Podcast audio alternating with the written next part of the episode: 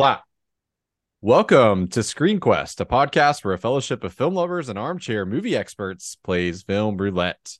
I'm one of your hosts, Chris Waterman, joined by Mae Finch Hi, everyone. and Mr. Will Rotondi. Hey, what's going on? Ah, today's episode, we're talking Singing in the Rain, another musical. Again, promise we didn't plan this. This is just what the cards dealt us. And we will be giving you some Oscar predictions. So, in lieu of our side quest and opening segment, we're going to kind of smush that into uh, the Oscar um, predictions, which are airing this Sunday. We're recording this on uh, Thursday, March 9th, and the Oscars are airing this Sunday, the 12th. So by the time you hear this episode, you'll know the winners. We don't currently now. I promise again, no trickery here. Um, it'll be kind of fun to see where it all lands. So we'll give our predictions for the main acting and supporting acting categories, director and best picture. So without further ado, guys, number one, or our first category here, and I'm just reading this right off the Oscars official website actor in a leading role. Our nominees are Austin Butler for Elvis, Colin Farrell for The Banshees of Inisherin, Brendan Fraser for The Whale, Paul Mescal for Aftersun, and then Bill Nighy for Living. So, what do you guys got for this one? What are we thinking? I forgot Elvis came out in the past year. I felt like that was like a 2019 movie for some reason. Yeah, absolutely. Mae, I'm gonna let you take it first, Ah, unless you want me to. Okay. No, I mean um, you're good. I just didn't want to interrupt you. no, it's hard because like I haven't seen all these movies. So like I love Bill Nighy, but I have no idea what Living even is. Don't Who- we who all does? question Who that? knows? I mean, you're really, yeah, exactly. You ask an excellent question, right? Does he find out? I'll just have to watch the movie, I guess, based off of this. But um I don't know. I would say it's between Brendan Fraser and Colin Farrell, most likely, just based off of buzz I've I've heard for The Whale and for The Banshees of Inisherin. And I, if I have to pick one, which based on Chris's face, I do, I would go with Brendan Fraser. I think right, it's his great. comeback year.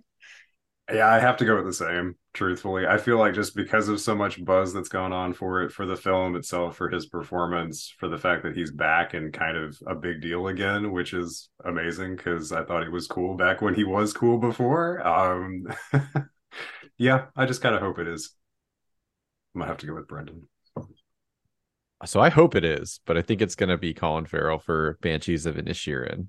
Hmm. Um, I'm not basing that off of much other than sort of like the Golden Globes sometimes, but not always, are an indication of how the Oscars are going to go. I feel like he's got a lot of momentum. That movie has a lot of momentum. The Banshees of Inisherin. I mean, um, I really liked his performance in that. That's one of the ones that I have seen on uh, this list. I have not seen Hmm. The Whale, but I do hope it's Brendan Fraser. So that's that's kind of my two pronged answer. But I think it's going to be Colin Farrell.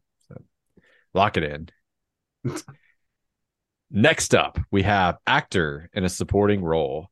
And our nominees are Brendan Gleeson for The Banshees of Inisherin, Brian Tyree Henry for Causeway, Judd Hirsch for The Fabelmans, Barry Keoghan for The Banshees of Inisherin, and then Ke Huy Quan. Hopefully, I'm saying your name right, buddy. I'm so sorry. I've never actually heard it said out loud. Um, I am reasonably sure about the first and last name anyway. It's just that middle part. But uh, that is for, of course, everything, everywhere, all at once. What do you guys think uh, for best supporting actor? We're just going to keep on rolling here and hope that everything worked out. Uh, you know what? I'm I'm a sucker for everything, everywhere, all at once. So I really hope that Ke Huy Quan gets it. And that's all that I have to say. I just really hope that he does. I feel the same way. I am a bit biased in that I actually haven't seen any of the other films that have nominees for this category.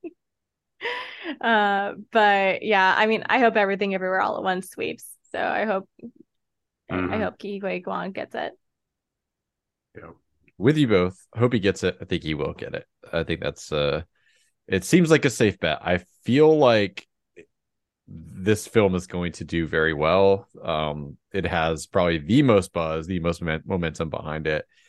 Um, yeah, I think it's I think it's time uh, for for a short round to to get an wow. Oscar. That's right. All right, next category: actress in a leading role. We have Cate Blanchett in Tar, uh, Ana de Armas in Blonde, Andrea Riseborough in To Leslie, Michelle Williams, The Fabelmans, Michelle Yeoh, Everything, Everywhere, All at Once. I'm to say Cate Blanchett is to take it, although I want Michelle Yeoh to take it.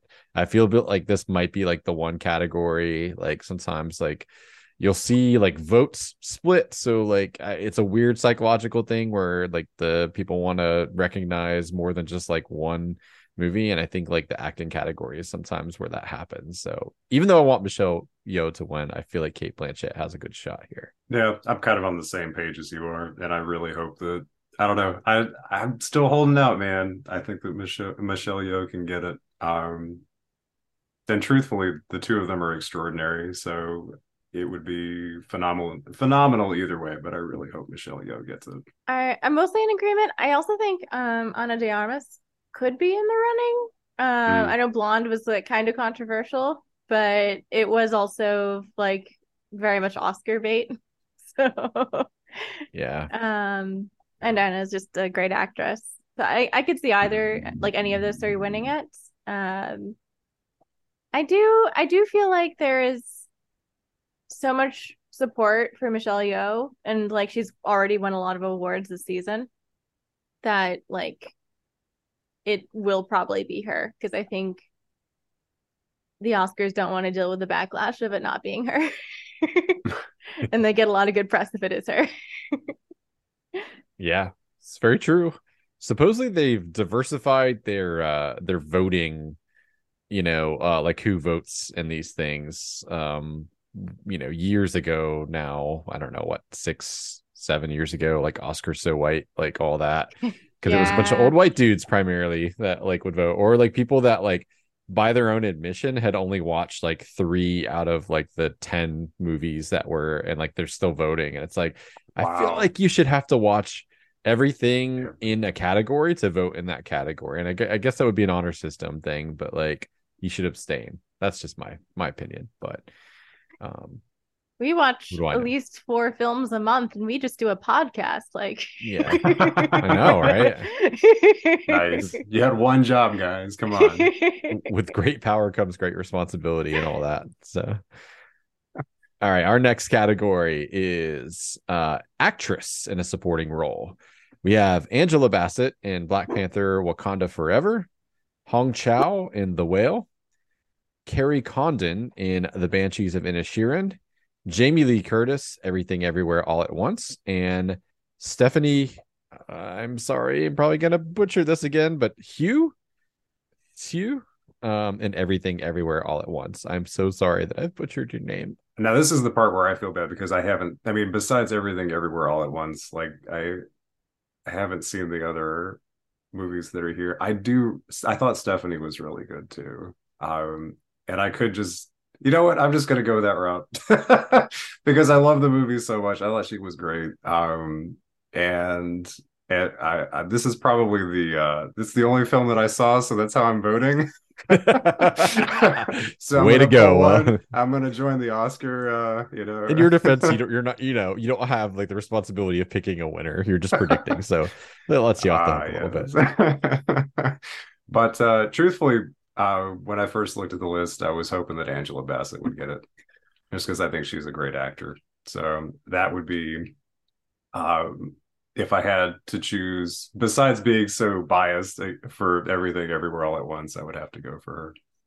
Cool. How about you, Mae? This is a difficult category for me. There's so many amazing actresses here. Um, I will also have to say, well, mm, I want it to be Stephanie Hsu because that was a phenomenal, phenomenal performance in Everything Everywhere All at Once. And I know that, like, she's not necessarily gotten the recognition she should have gotten so far. I'm not going to name names, but certain awards uh should have should have gone to her that did not. Um, but like given she's kind of been snubbed by a lot of things, I think that Jamie Lee Curtis is probably going to get it. Um, and I, I love mm. Jamie Lee Curtis, don't get me wrong, but I do think in this film, like her performance was not quite as strong as Stephanie Hsu's. Um, she did the um, easier job, I feel like. You know, not to say that her job was easy. Are you saying like... taxes are easy, Chris? No, I just mean she gets to kind of be like they are not. you know, uh, perhaps that's unfair. I was gonna say she. I was gonna say that she she was silly the whole time, but that's not true because she does have like some really good bits in some of the alternate universes um with like her and uh, her wife and the hot dog so yeah. i take that back a little bit but but still i agree i i think that stephanie's got the stronger performance and i'm with you i'm going to be optimistic and say she gets it we I could also see. see jamie lee curtis like if she got it i could also see her just like standing up and saying I don't really feel like I got this. This should go to like because she's been so supportive of the entire cast. Like hands no, down, anytime somebody so compliments sweet. her about that, she's like, "No, I'm only here because of them." Like yeah. they're the they're the amazing people that made this movie. So I could just as easily see her being like, "Yeah, this is nice, but this doesn't belong to me." that would be so. nice, but yeah. All right second to last category here, we have directing. Um, so up for nomination is Martin McDonagh for The Banshees of Inisherin, Daniel Kwan and Daniel Daniel, excuse me, uh, Scheinert or Scheinert for Everything Everywhere All at Once, Steven Spielberg for The Fabelmans, Todd Field for Tar, and then Ruben Östlund for Triangle of Sadness. Mae you get to start this one off. Again, I wanted to go to the Daniels, um, especially because so much of what I loved about Everything Everywhere All at Once was the creative directing choices that they made. Uh, and also just what they did with such a low budget and like small filming window. But I feel like if they don't get it, it probably would be Martin McDonagh, but hmm. we'll see. I think the Don- the Daniels could definitely be be the winners. So if they get if they get it, like, is it one or the other? no. Is there like um, a joint thing going here, or it is just like the Coen yeah. brothers, kind of? Yeah. Um, they, I think the Coen brothers were kicked out of the Directors Guild of America. Like they really give a shit, um, because they refuse to if you notice a lot of the early Coen brothers movies, like it says either Joel or Ethan, and they just alternated credit when in fact it was both of them because they wanted to stay in the guild. And I think around the time No Country, or maybe right before that came out, they were like, fuck all that. Like, we don't care. Like, kick us out of the guild. We have enough clout that, like, who, gives a shit? And now they appear as co credit. And the Daniels obviously uh, do something similar. So I think they would both be eligible since they both have directing credit. Sweet. Okay. Yeah, because I would have said the all right. I, I, it's it, it's not copying necessarily, but I would say the exact same thing that Mae said, which is I would hope it's them, but I also feel like Martin McDonagh could very easily, just based on everything that I've heard about um, that film and just his previous work, that I, I feel like it's probably going to go that direction. So, who knows? Tar might also pull it in there too. So I think you're both bang on. That this could be another uh, area where they split the vote, give director to like one movie, and best picture to the other for like that dual recognition. I have a feeling Martin McDonagh is gonna walk away with this, and like it would be deserved. I I really like the Banshees of Inisherin. It's a goddamn bummer at times, but it is really really like a wonderful film. I liked it much better than Three Billboards um and just like the the setting of Inisherin is really cool um the it being a period piece and just the performances that he got out of everybody um including Barry Keoghan um who was outstanding um in that supporting role I think uh is uh is, is pretty excellent. So um that is going to be my pick I think. So Martin McDonagh takes it for best director which brings us to best picture. The most nominees uh, because they updated their guidelines a while ago, um, a few years ago now. I think you can have up to 10. So nominees are All Quiet on the Western Front, Avatar, The Way of Water, The Banshees of Inisherin, Elvis, Everything Everywhere All at Once, The Fabelmans, Tar, Top Gun Maverick, Triangle of Sadness, and Women Talking. So that's a lot. Uh, I am going to say everything, everywhere, all at once. This feels like a gimme. Um, I'm going to be really disappointed if it's not, but that's that's my very easily decided answer there. I can't believe that Top Gun Maverick is actually in this category because part of me, this is this is, and I, I'm not saying this is my final answer, but there's a part of me that's actually really excited that that film is here and that's just the the part of me that grew up in the 80s and the 90s that's just like hell yeah i love these movies that there's yeah there's i'm just i'm stoked i'm stoked that it the remake deserves of Star to Wars be there though on. like i, I, know yeah I, like I, I like I say that completely unironically. Like it, it Yeah. is an excellent movie, and not just It like a good sequel. It's a good movie. Like there are sequences of that about that movie that I think of like at least once a week. My favorite of which is like they can like Maverick shows them it can be done like that. You know what I'm talking about if you've seen the movie. Yeah. Um, that is just an excellence in like film editing and like you know sort of like script writing and putting in something that is amazing to like bridge your second and third act. But um, oh yeah i've seen that movie more times in the last few months than i watched like any other movie in like the last year. So I don't think it has like, a snowball chance of hell of winning, but I just love that it's no no it's not. Yeah i'm just i'm stoked. I was like yeah just to think about that. So yeah no um i just wanted to say that for the recognition that i i thought that it was nice to finally have like a feel good film end up on that category. But i will also say i absolutely hope 100% it's everything everywhere Yeah, I I don't know because I feel like there's actually a fair number of strong films for the best picture. Um, I've obviously I think Everything Everywhere All at Once is the best picture of the year. But as we've been talking about, Banshees of Inisherin's very strong. I have heard I've not seen these two, but I've heard really good things about All Quiet on the Western Front and Triangle of Sadness.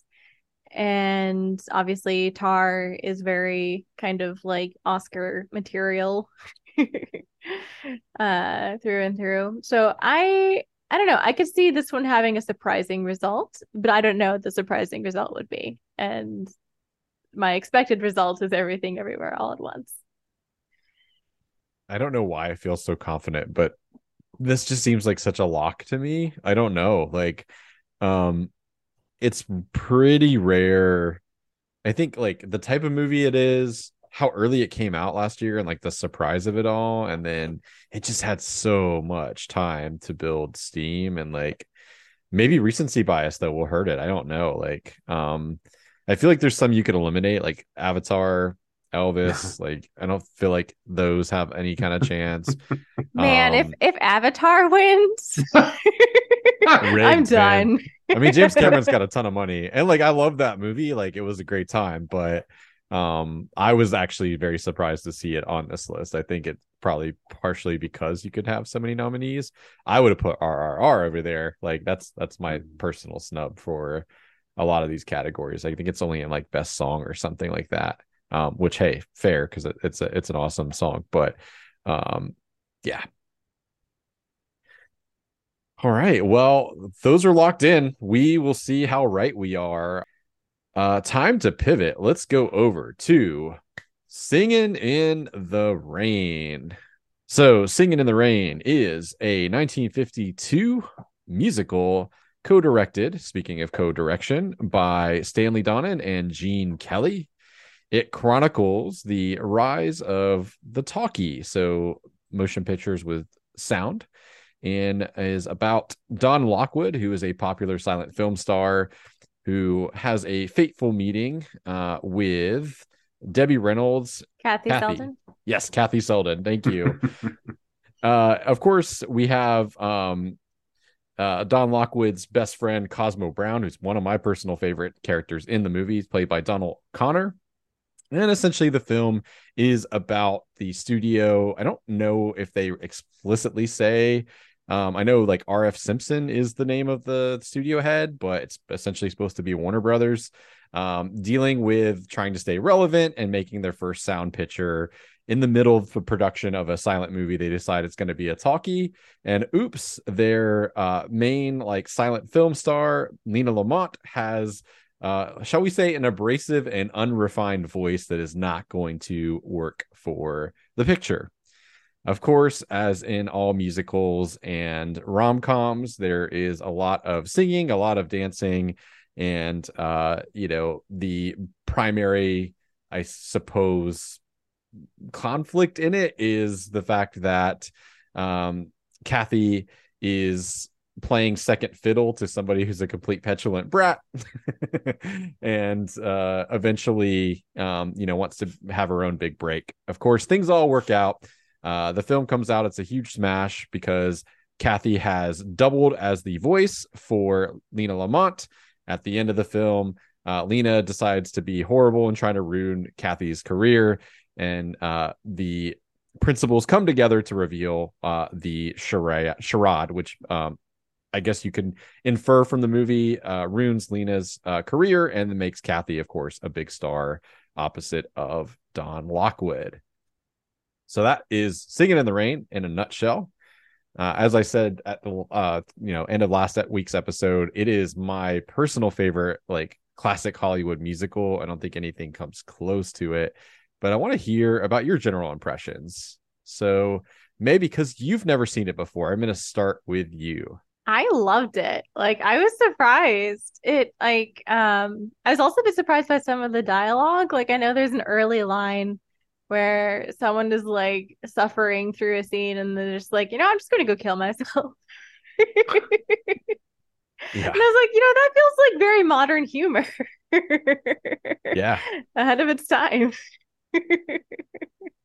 but uh yeah it's just it's very witty and the dancing was very energetic and uh i liked it it's it's quite different from modern dance um it's also my first time seeing gene kelly on screen and this is not a hot take in fact this is like a 70 year old take but he has the best smile of any actor i've ever encountered so yes i enjoyed it it's very magnetic personality. I've actually never seen um, his other big film, which is An American in Paris. That was a musical that preceded this one, hmm. but um, I was reminded like oh, I should probably go back and and check that out. But I'm very very happy that you enjoyed it. It's uh it's one of those movies. I feel like it's hard to have a bad time like watching this, just mm-hmm. because it is pretty jovial and uh and funny. There was one scene that dragged for me, which I'm sure we'll get to.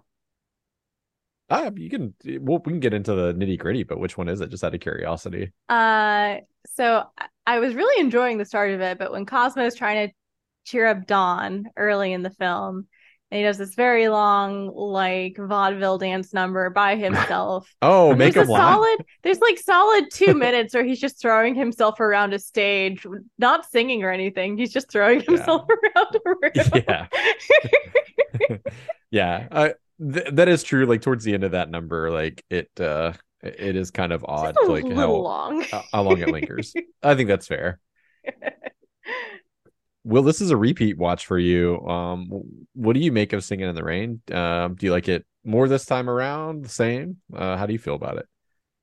Uh, I still like it. I as much as I liked it before. I've seen it probably about three or four times. Definitely in college. That was like an intro to film uh, selection, I think. And uh, yeah. yeah, it's just it's a lot of fun. Like you got mirroring what you guys have said. It's a lot of fun to watch. The characters are not too like it, it, doesn't take itself too seriously. It's not overly complicated in its plot. It's just meant to, you know, have a good time and have kind of a silly premise with goofy characters that all everything turns out okay for ultimately, except for probably one. But that's not. I mean, that was sort of the point. So.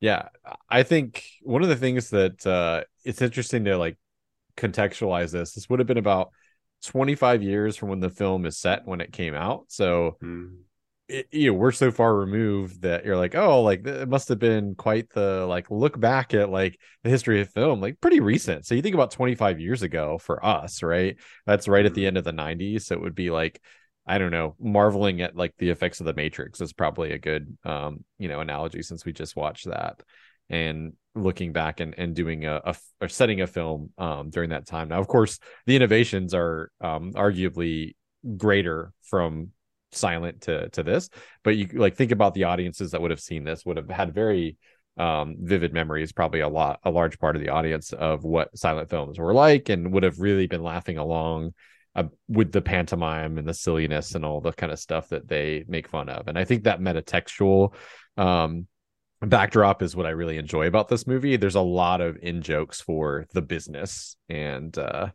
you know i think that makes it more enjoyable for somebody like me who just like eats this stuff up, you know, uh, film production and film history. But uh, the performances are all excellent. Uh, you know, they just don't make them. And when I say them, um, performers like they used to in terms of like the amount of things that you had to be able to do well, like singing, dancing, and acting. Um, I think this is a, a wonderful celebration of sort of like how many boxes you had to tick to be uh you know um considered successful or bankable. Um but uh yeah it's one of my favorite uh, I, sorry it is my favorite um Holly, like classic hollywood musical and i think it might be just like my favorite musical period even if you take into account uh, the modern ones so speaking of the music and the musical numbers i want to hear what your favorite number is so will uh do you have a standout like sequence or musical number that you you enjoy um in this Hmm. film But what's the uh when Don is trying to do the was it elocution? And so when he's trying to learn how to how to speak correctly, yeah, for the for all these talkies now, and it's like moses supposes Moses supposes, Yeah. yeah, it's almost like a hip-hop song in a way like yeah, when it starts right. off, oh, yeah. you could you could spin some sick beats with that, man. But the uh the yeah, I really just like I like when he and Cosmo goof around and dance together. I think that that to me, and then just like the silliness of it after having listened to Lina attempt to say the word cons and failing epically at that, which no offense, trust I mean completely understood. Some um accents are very difficult to work around, so it's all right. But that's like that's like a standout scene I remember is her attempting to do that and then transitioning over to them and that whole dance number I thought was great. So that would definitely be if I had to choose one off the top of my head, I'm gonna go with that. Whatever the name of that was. I think it's called Moses Supposes. And worth I noting that so. Jean Hagen, who played Lina Lamont, actually has a really lovely voice. So in the scene where they're saying the romantic line and they're overdubbing, that's actually her voice. Like supposedly uh, Debbie Reynolds' voice. Like when you're watching the playback, that's actually what her voice sounds like. Which uh, uh, I think is is it's nice that they weren't making fun of somebody. That was one of my concerns the first time that I saw this. Was like, oh man, did they just pick somebody with like a horrible, like screechy, scratchy voice, and then say like, oh, like it'll be fun. people will laugh, but like you know, you'll be a like, you know, it'll be a, a um entertaining for. Uh, no, that's not it at all. She based it off of a few different uh, people's um you know uh performances i think i read uh judy holliday um was one of the um actresses uh specifically a character in born yesterday but Oh um, how about Yeah, you that, that would be like casting uh the Phantom from Phantom of the Opera based on looks. Like Yeah, right. Nice. and it's No, 50s hollywood so you know like Could go either way. Yeah. yeah. Um I I I love the dancing. Um I don't think I had seen such energetic dance numbers really. Uh and Gene Kelly is just a fantastic dancer. Um so is uh, Donald O'Connor. So I think I probably enjoyed it's, it's going to be a tie between the flashback to their vaudeville days where they're Yes. like just jumping off of each other and doing crazy things and when they're singing with uh Kathy Selden in the house and they're doing singing in the rain for the first time Mm, um yeah. that's a really nice scene and they all have like they have good chemistry together on screen and also it's kind of an important like turning point in the movie itself so it just it comes together really well are you talking about uh Good Morning when they're like they do the couch. Yeah. Like yeah, Mhm, yeah, yeah. mhm, yeah. Yep. That's uh, again like so much joy like in this uh movie. Uh, which is kind of funny because one of the other things that like I it's sort of well documented and known is that um Gene Kelly was an absolute bear to work with. Like he was hard on everybody, but in particular Debbie Reynolds because she wasn't classically trained in the way that um, some of the other people were. And Donald O'Connor, being a, a good guy, would sometimes step in to be the punching bag um to to alleviate some of that tension but yeah well documented she uh fled the set crying many a times because gene kelly just like would get frustrated and lose his temper. Um doesn't come across at all. So they hide it very well but um sorry if that spoils uh, anybody's enjoyment of the movie but um i always find stuff like that fascinating. For me it's probably i know you don't like the extended uh flailing uh but Make 'em Laugh is quite impressive. Um he ended up in i think bedridden for like three days from exhaustion after that because he had to film it so many times like doing those flips. And um he was a heavy smoker and uh yeah so um apparently just wore him out which uh, i could believe watching it but I think Broadway Ballet um, at the Hmm. end has so many arresting. One of which is actually behind my co-host Will. There, if you're watching the uh, video version. If you're not, uh, it is Cyd Charisse, um, who's got million dollar legs, like by 1950s money, um, sticking her leg into the air with his uh, hat, kind of, um, you know, balanced on the edge of her foot and uh yeah i love that whole there's so many stunning bits to that sequence. It's hard to pick but the conveyor belt um the wonderful flowing scarf and the wind and all of that. Like it's just it's a showstopper. And um it's i love how they tie it into the film with it being uh sort of his pitch of what they could do in the dancing cavalier.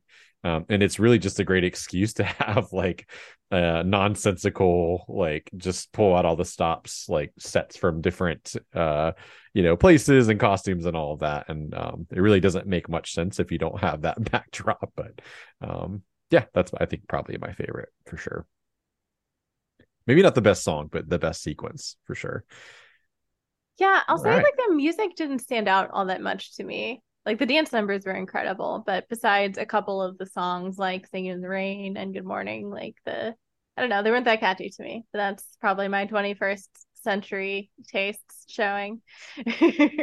I'm I'm with you for sure. I, I think that like yeah, for, for the most part, the vaudeville one is entertaining because it's kind of intercut with what he's saying uh, was their you know beginnings and like the reality of it is it's a great little bit of I don't know if you would call that like it's not really dramatic irony, but like I don't know. Um, it's it's a nice little bit of tension there anyway. Um, but I agree. I think most of the songs are just okay. Um, yeah. So, um, I lost my train of thought. I was going to say something and it's it's escaped me now. Oh well. Um, so how about characters? Like, does any like who are your favorite characters? For me, it's Cosmo. Like, I'll, I'll like just go first if you need some time to think about it. I love Donald O'Connor's comedic timing uh marianne used the best word possible she was like he has got the best impish like grin and demeanor um ever and i i just i love the mischief like that i feel like I, I vibe with that guy so much i'm like i'd love to have a beer with this guy i bet you he'd be a lot of fun um but i just i appreciate him as sort of the comedic foil and uh all around best bud uh to don lockwood so um how about how about you guys So I didn't realize that Rita Moreno was also in this musical until I checked IMDb. Um, and I wish I'd given her more of a role because, like, Zelda's just a snitch, and that's like all she does. Yeah, pretty much. Yeah. Nice. Um, but yeah, I mean, it's hard to pick a favorite. Uh, Kathy Selden is great. I like that. Um, you know, there's a tendency when you have conflict between two women to paint it as like the kind of angel devil dichotomy, right? And I liked that Kathy kind of comes out swinging for Don and like they have a very antagonistic relationship from the start. And I think Debbie Reynolds like sells that pretty well. Um, so yeah, I I have a you know soft spot in my heart for Kathy. Um, but I, Don Lockwood just is amazing. So I'm gonna have to go with Don. nice. I'd have to go with Lina, man. I think she's my favorite, hands down. And it's because, I mean, it is because of how well she does that abrasive voice, but also the fact that, like, even though she's played to to seem at first like she doesn't really have anything going on, it's like then she throws a curveball, and it's like, oh, actually, she is trying to pull something over on everybody at the end, and it might work. You're like, damn, no, why are you why are you smart at this? so I don't know. I think just to have somebody who is antagonistic enough and is comedic enough in that respect, I thought she was great. So I'm 100. percent She's the most memorable one for me. Like when I think of characters from this film, I think of the dancing, but I definitely think of her character more than anybody else. So in my family we still say i can't stand him like whenever that comes up in context in that voice uh, because of her those are all great Amazing. picks it's hard to choose. It's a pretty stat cast um, with memorable people for sure. Uh, speaking of the the title song um i thought would be interesting to kind of talk about that. So i didn't know the first time i saw this that it did not originate with this film. Kind of like white christmas it was a song that existed before this and they sort of built um the film around that as a um a title i guess uh so i wanted to talk about that particular sequence. I think it's interesting for a lot of reasons. Um one of which is that gene kelly was running a 103 degree fever when they shot it and you would never know. He looks so damn happy and just like on top of the world. And uh that number is sort of used as a way to have happiness and and you know the uh, making i guess lemons with lemon uh, or lemonade with lemons and that kind of thing you know because it's pouring rain and you wouldn't know it. And of course the 5 comes and and um tries to rain on his his happiness parade like at the end of the sequence. But um it is slightly not diminished but like um it's a little bit uh off-putting every time i hear it because of a clockwork orange um i can't enjoy it the way that probably a normal person could. If you've ever seen that movie you probably know exactly why. If you haven't it is one of the most disturbing scenes in the film and alex is singing that um because malcolm mcdowell didn't know any other lyrics to any other songs and so kubrick obtained the rights because warner's was making a clockwork orange and it made this. So um what do you guys uh, how did you feel about that sequence? Because it is famous like that image of him sort of leaning on the uh the lamppost and you know uh literally singing in the rain is is pretty iconic looked like the most realistic representation of rain that I've seen in any film we've watched this year.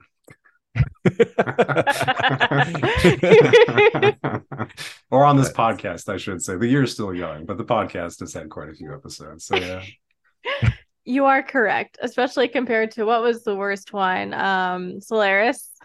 Oh yes. Oh nice. We need to have like an official like Screen Quest ranking of Rain.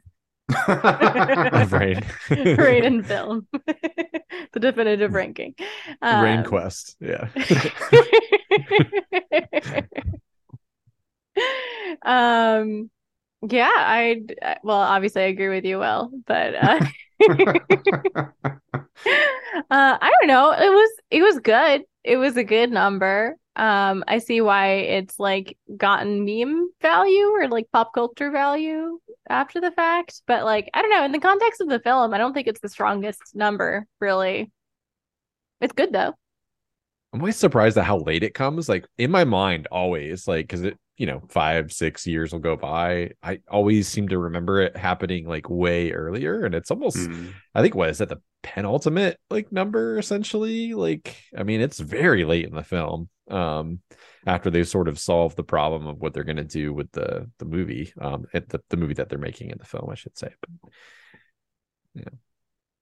It almost feels like it, uh, like they're checking the box. Oh shit, we call this singing in the rain. So we should probably sing that song now, I guess. Uh, kind of like when they're trying to go back and fix their own movie, they're like, "Where am I going to fit this in here?" Oh, okay, yeah, yeah, we'll do it right there after they kiss. Yeah, that'll work.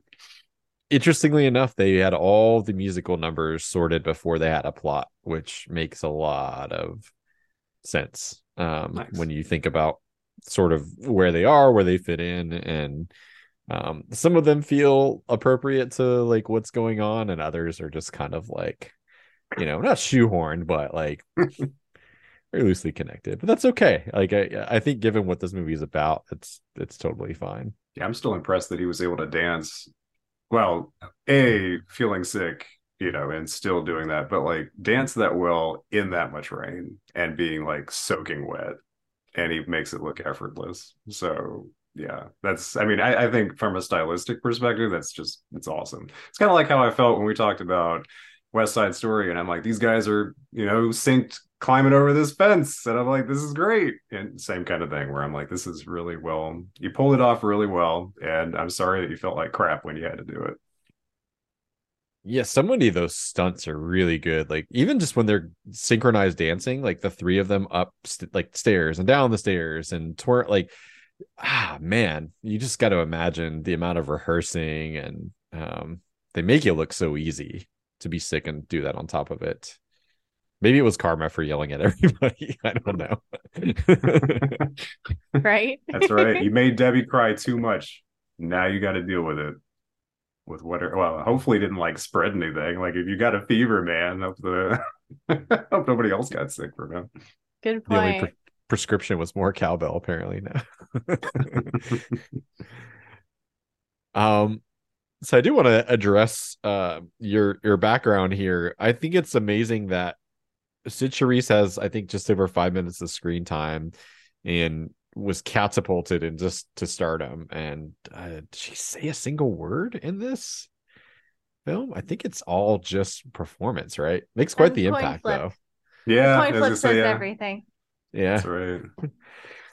yeah very two-faced that that gangster um in that scene it's all i could think of It kind of felt like the beginning to Indiana Jones and the Temple of Doom. I, for Yeah. a second, I was like, did he rip this off from Singing in the Rain? Because that would be amazing, and I wouldn't put it past him. But uh yeah, it was pretty solid because they have like a little opening dance number at the beginning of that film too, and I was like, mm, this seems a little too close to like the little shady dudes in suits all lined up together. I thought if it's not a reference, it's it's damn close. So I don't know. That to me, I thought was great, and I still like how colorful everything is in that in that entire sequence. yeah no, absolutely the costumes in general just Oh, are you know sh- i mean still i think um just unbelievably detailed and colorful and just a lot of fun Lots of yellow. Mm, yeah. Very bright, catches your eyes. Um, a thing I really liked in that scene, and you can kind of see it behind Will, is like uh, the thank you, Will. if you look at the if you look at like the door, it looks like the like recording symbol on a camera. Mm, That was a little small Yeah. detail I I appreciated. yep Ellie That's appreciates cool. it too. I don't know if you can hear her. we can thanks for your input ellie Ask her for her Oscar nominations. she just keeps One- saying Paw Patrol for some reason. That's not. So, uh, kind of the eternal question for this category of time machine, where you know we're we're watching uh, a film that is what I think at least fifty years old is what we stipulated um, for our criteria. Does it hold up? Like, do you think Singing in the Rain holds up? As a, it's what seventy one years old now. hundred percent. I think it holds up really well. Like I I enjoyed it actually, which is something I wouldn't say about a lot of older films. Why do you guys think that is? Like, I don't have an, an answer I'm looking for in particular, so I'm sorry if that's how that uh, came out tonally. But um, yeah, what do you think that is?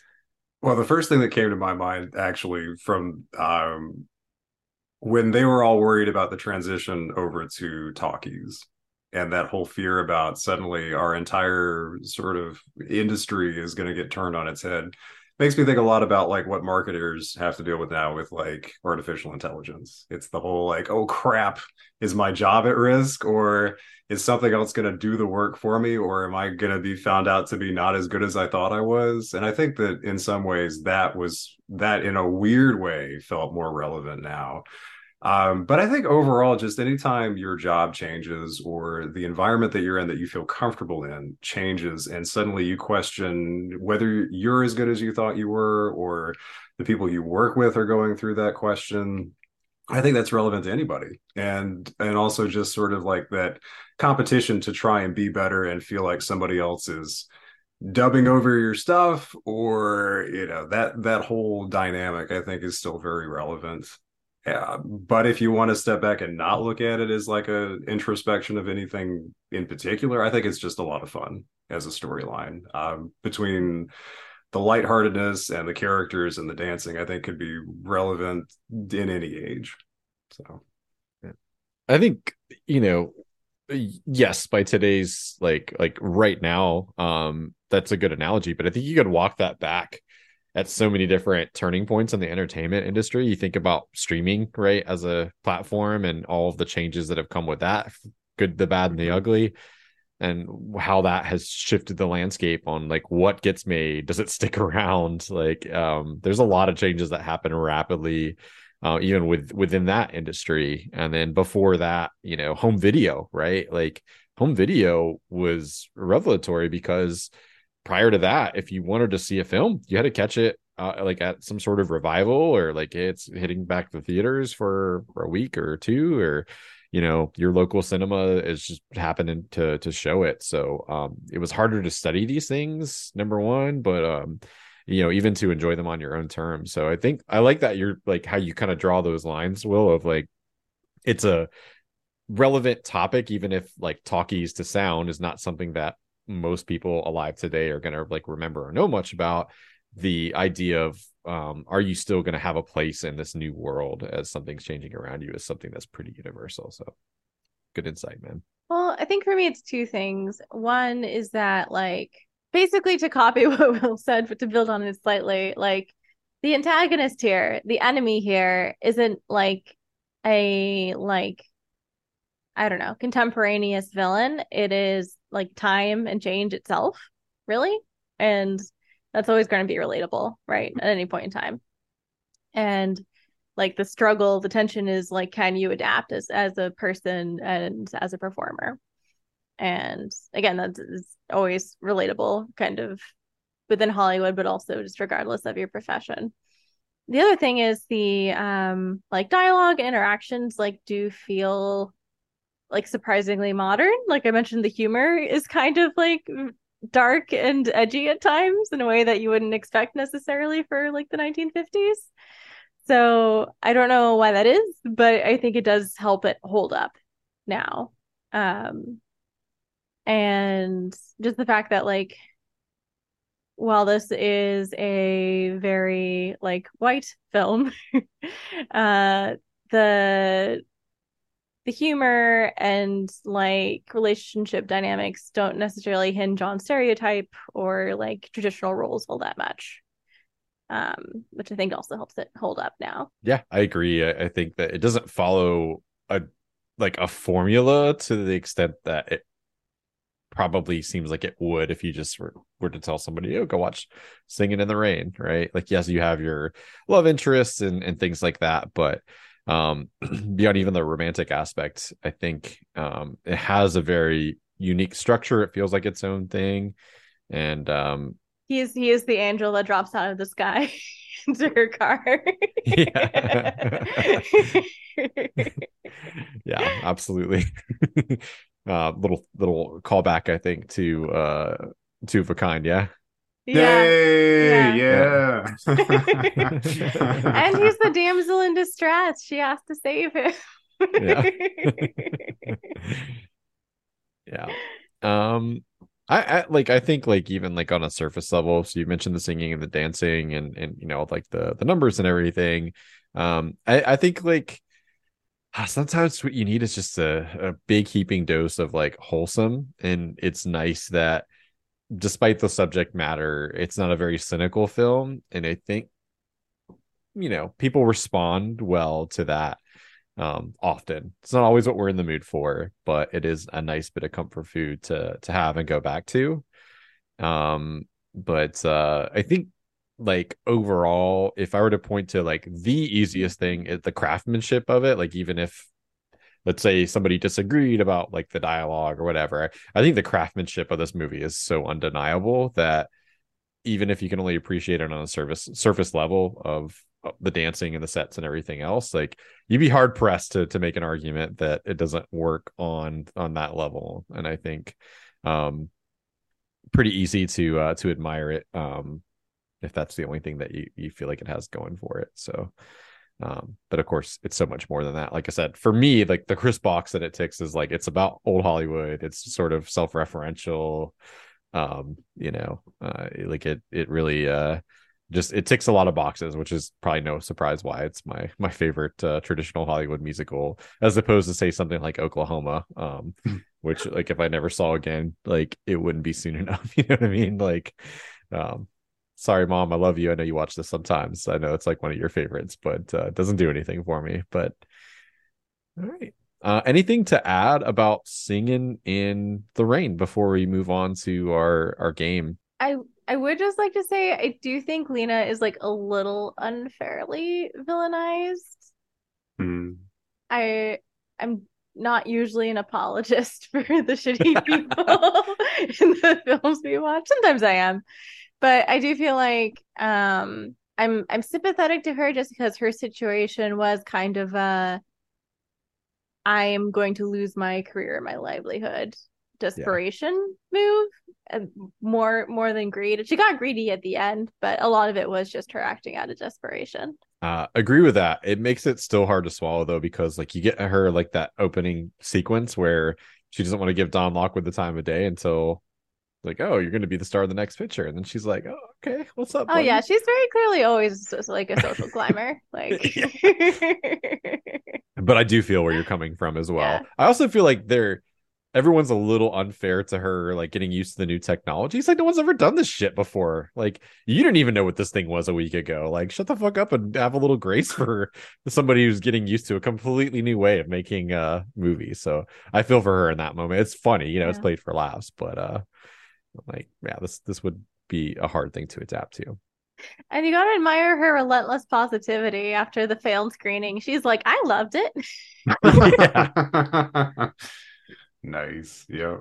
So, speaking of singing in the rain, the trivia game that I have prepared for you today is a very special over under um, version of singing in the rain. I have a tiebreaker and a tie tiebreaker if we need them. So, I am going to present you with a fact about singing in the rain and a figure, and you're going to tell me if the real answer is higher, lower, or exactly the same. So, your first one is the budget of Singing in the Rain was $2 million. Is it higher, lower, or exactly the same? These these are 1950s dollars. Yes, no adjustments here. I'm going to say higher. Okay. I'm gonna say exactly the same. May gets a point. It is Nice. 2.5 million was the budget. Oh, close. Well, I the last time we talked about an old movie budget, I think it was either Troll. no, I'm kidding. It's not that old. I don't know, but I was just like I was thinking like something in the like the one to three million like wouldn't be outrageous, especially Mhm. for a film where like he crashes an airplane and a bunch of other stuff at the very start, and I'm like that's got to rack up a bill if nothing else. yeah. Yep. Well, so that's one point for from that May. to Christopher Nolan. Yeah. Yeah, no kidding. So one point for for uh for May, nothing for Will. That's okay. We got several more to go. Your next figure fact is the number of takes to successfully execute the couch stunt in Good Morning. So where they all just go over and it falls nice and neat. 40. 40 takes. 4 0. I'm gonna say less. Fewer. I'm going to say exactly the same. Once again, May gets a point. Noise. It is exactly 40 takes to Exactly. achieve Wow. that stunt. I think earlier you were talking Hmm. about another stunt that was 40 takes, and I think you might have let that one slip. Did I? Okay. I'll have to go back and bleep it out if, uh, Editor, if I did. Editor Chris, verify this if it's true Yeah. or not. I will. All right, nice job. Um, your next fact: the length of Cyd Charisse's veil in the Broadway ballet sequence, the Windy Gusby thing, sixty feet. Less. Hmm. Yeah, I'm gonna go. Yeah, I'm gonna say less. You both get a point. It is Nice. actually fifty feet, so still pretty goddamn long, but not quite sixty feet. So nicely done. Longer than I'd expect. The camera angle some- definitely looked like it was tricking me, though. So. Yeah. Apparently, it was so long that it would occasionally start to pull her off balance, as you can imagine. Like it's a very delicate thing that they're doing. So, and she, she looks to be rather petite. So, um, yeah. All right, here's your next figure: the Rotten Tomatoes score, ninety percent, nine zero, higher or lower, or right on.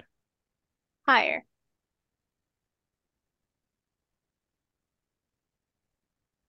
I'm gonna have to say right on. May is on fire. It is Nice. hundred percent. It is higher. Whoa. It is one of the few films to have a perfect Rotten Tomato one hundred percent score. I will admit, I always look at the Rotten Tomato score for the films that we watch. I'm See how far astray we're leading you. yes, actually. oh done. See what suffering you've lined up for me. All right. Your final number, and I'll do the tiebreakers just for fun since we have them, but your final number, uh, the number of original songs, so the songs that they wrote for the film, four. Is it higher or lower than four? I'm gonna say lower. I'm going to say exactly four. Will gets a point on this one. It is lower. It is actually only two original songs.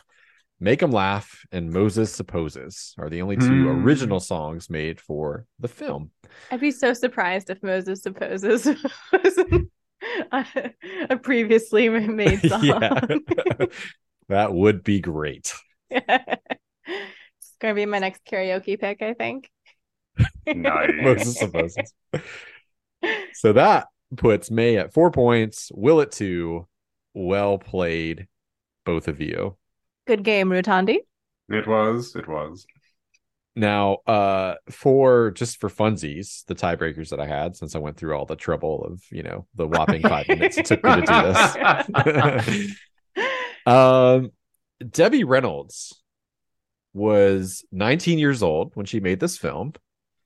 Her famous actress daughter, Carrie Fisher, was she younger, older, or the same age when she made Star Wars A New Hope in 1977? Older. Yeah, I'm gonna go with older. It's actually the same age. She was 19 years old. For the I thought it was going to be like 20, 21. Oh, She was 19. All right. The other tiebreaker that I have. So my favorite uh musical number, Broadway Ballet, was the budget um higher or lower than five hundred thousand dollars? Higher. I'm I'm gonna say lower because that's a quarter of the film budget, basically. It is actually higher. Six hundred thousand dollars was the budget for that sequence. Well So, done, Broadway Will. See, now, Ballet. now we're tied. Oh yeah. Nice. Well, very good. Hopefully, that was a fun way to do that game. Um, give you some more trivia and facts around uh, some some interesting figures I came across while I was researching. And that brings us to drawing our next quest. So let me go ahead and switch over our view. And as per usual, since I have had three nominations in a row, uh, if I were to draw another card, we will throw it back in the pile and draw a different one to to give poor Waterman a break here. So let's have a shuffle, extra shuffle, extra shuffle, extra shuffle, and we are gonna draw. Ah, so this is a new category that is called Against My Better Judgment. So this is going to be a film that somebody, for one reason or another, has not either finished or watched. So let me see what that film is going to be. And if it's one of mine, we'll throw it back in the pile. And obviously edit this out so our audience doesn't get the sneak peek here. the Against My Better Judgment film is going to be a will pick, and it is Vice. So we are going to be watching Vice, which uh forgive or you know, I should say, um, correct me if I'm wrong, is the Christian Bale film about uh Dick Cheney. Is that right? yes, Show is. Okay. I've actually I have seen only this seen one. W. Oh yeah. How is Yeah. it? I thought it was really good. Um, I think it's it's an Adam McKay film, right? Maybe. The same guy that made Don't Look Up, right? If that's same same director. Mm. Uh, yeah, yeah, it is Adam McKay. All right. Um, yeah, no, I thought it was really good. Um, I don't like Dick Cheney, so I guess if you like Dick Cheney, you wouldn't like the film, but Fair enough. Um to give us some context before we, you know, go into like watching this for the next episode, Will, Hmm. what is the hesitation or like eh, you know, the category could be a movie that either you're hesitant to watch or like started to watch but didn't finish. So like what uh why did you select it for this category? Uh, so originally it was because, well, the reason that I wanted to watch it was because I am fascinated by Christian Bale's attempt at like transforming his body every time he wants to do certain roles. And like when he did The Machinist, and I was just like absolutely shocked at how thin he got. And then it was like, then he wanted to bulk up and be Batman. And then he wanted to build out and be Dick Cheney. And I was like, this man is just like becoming these people. And I'm so like fascinated by this. And then listening to him in the trailer, I thought, man, this is going to be really weird, but I, I kind of want to experience it. And so I started watching it and I, I really enjoyed it for him. But there was a, I think I just, I couldn't distance myself far enough from the source material to like not get pissed off at the movie halfway through and just what was going on and just feeling like way too politically triggered. And so I was like, I think I'm done. So as much as I love Sam Rockwell and how he was doing and Christian Bale for his part in particular, I just I had to shut it down and I just never went back to it. Um I think if I could detach myself from politics, I probably appreciate it for what it is. But I think that ultimately I couldn't at the time, and I was just never in a good state of mind to go back and do it before. So this seemed like a great opportunity to go back and get, get some more feelings out there and just deal with my trauma. So It's the old adage now, if you don't like it, is you have no one to blame but yourself, like literally. so it's true. hope hopefully you have better luck the second time around. Um Yep. yeah, I'm excited to watch it. It was uh, in some contention during one of the Academy Awards. I'm not sure exactly how old this is, but I feel like a few years ago, like this was in the circulation for some stuff, right? Am I just Yeah. misremembering that? Yeah. Yeah, I feel like it was. Yeah. Yeah, Great. I, I feel like I have the benefit of be since I'm slightly younger than both of you, I don't really remember 9/11. And that's the time setting for for most of Vice. Um so it's not triggering for me at all. I'm like learning stuff for the first time sometimes. Yeah. Yep. We know many people, well, including my my wife, um, who went off to war because of uh the events, you know, of that time period. So Yeah. Yep. That's all I'll say. I will I'll keep it uh, mostly apolitical on the podcast. But anyway, um thank you as always for listening, watching, and hopefully enjoying the podcast. Um, I know I said I was going to put the Google form. I totally forgot to do that on the last one. So I'll go back and retroactively put that in the description. Uh, but I, I promise we will post it on Twitter. It will go into um you know uh the video descriptions going forward because we'd like to hear from you. Like what's a movie that you want us to watch and talk about in what context? Do you have a side quest for us? All that would be really really cool. And we'd like to have more guests on. So if your film gets pulled and you want to be a guest click that yes mark and we will reach out to you um, to let you know and and hopefully you can join us for an episode. Until next time you can find us on twitter at screenquestpod it's been a pleasure hope both of you have a great weekend we'll see you next week bye Bye, guys. Bye.